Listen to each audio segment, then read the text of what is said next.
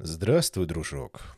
А сегодня мы послушаем первую главу Виталия Бианки «Оранжевое горлышко». Что увидел жаворонок, когда вернулся на родину? Между небом и землей песня раздается, неисходную струей громче-громче льется — кукольник. Уж волк умылся, а кочеток спел. Начинало светать. В поле между комьями холодной земли проснулся жаворонок. Он вскочил на ножки, встряхнулся, огляделся и полетел вверх. Полетел и запел. И чем выше он поднимался в небо, тем радостнее и звонче лилась и переливалась его песня. Все, что он видел перед собой, казалось ему необыкновенно замечательным, красивым и милым. Еще бы, ведь это была его родина, и он долго, очень долго ее не видел. Он родился здесь летом прошлого года, а осенью с другими перелетными улетел в далекие страны. Там он провел в тепле всю зиму, целых пять месяцев. А это долгий срок когда вам всего 10 месяцев от роду. И вот уже три дня, как он вернулся наконец домой. Первые дни он отдыхал с дороги, а сегодня принялся за свою работу. А работа его была петь. И жаворонок пел.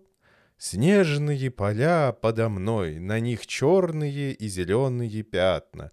Черные пятна пашни, зеленые пятна всходы ржи и пшеницы. Я, я помню, эту рожь и пшеницу люди посеяли осенью. Скоро выросли из земли молодые веселые зелени. Потом на них стал падать снег, и я улетел в чужие края. Зеленя не замерзли под холодным снегом. Вот они показались опять, весело и дружно тянулись вверх. На холмах среди полей деревни. Это колхоз «Красная искра». Колхозники еще не проснулись, улицы еще пусты.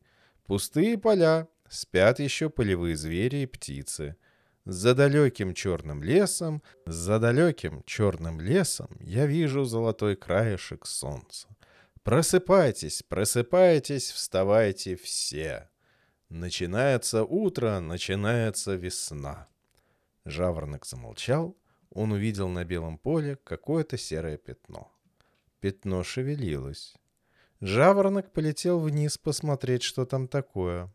Самым пятном он остановился в воздухе, трепеща крылышками. «Э, да ведь это большое стадо! Я вижу, мои добрые соседи устроили общее собрание.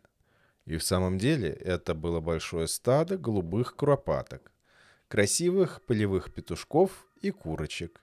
Они сидели плотной кучкой. И их было очень много. Сто птиц или, может быть, тысяча. Жаворонок считать не умел.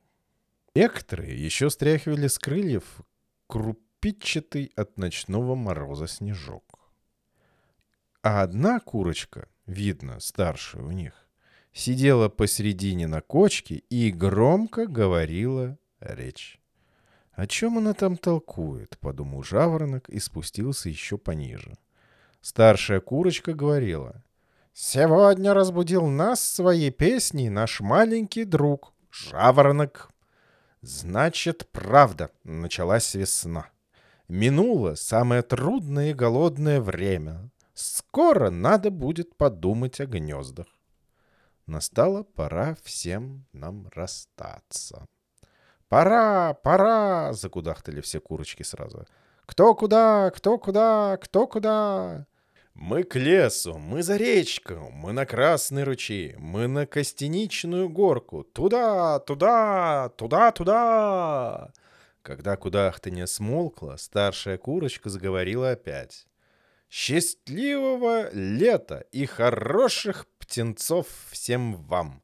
Выводите их побольше и воспитайте получше.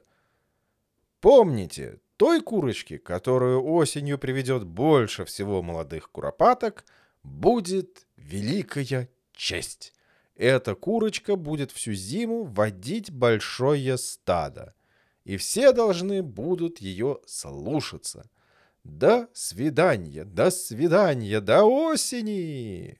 Старшая курочка вдруг высоко подпрыгнула в воздух, с треском замахала крылышками и помчалась прочь. И в тот же миг все другие куропатки, сколько их тут было, сто или тысяча, распались на парочки и с треском, шумом, чириканьем брызнули во все стороны и пропали из глаз.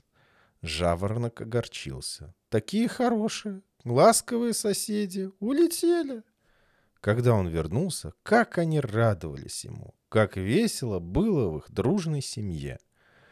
Но он сейчас же спохватился, ведь ему надо скорее разбудить всех других полевых птиц и зверей и всех людей. Он быстро-быстро заработал крылышками и запел еще звонче прежнего. «Солнце встает! Просыпайтесь! Все просыпайтесь! Весело беритесь за работу!» И, поднимаясь к облакам, он видел, как разбегаются от деревень воришки-зайцы, забравшиеся на ночь в сады погладать кору с яблонь видел, как шумные ватагой, каркая, слетаются на пашню стая черных грачей, выковыривать носами червей из затаившей земли, как выходят из домов люди. Люди запрокидывали голову и, щурясь от яркого солнца, старались разглядеть в небе маленького певца. Но он исчез в облаке. Осталась над полями только его песня — такая звонкая и радостная, что у людей становилось светло на душе, и они весело брались за работу. На этом все. Продолжение скоро будет.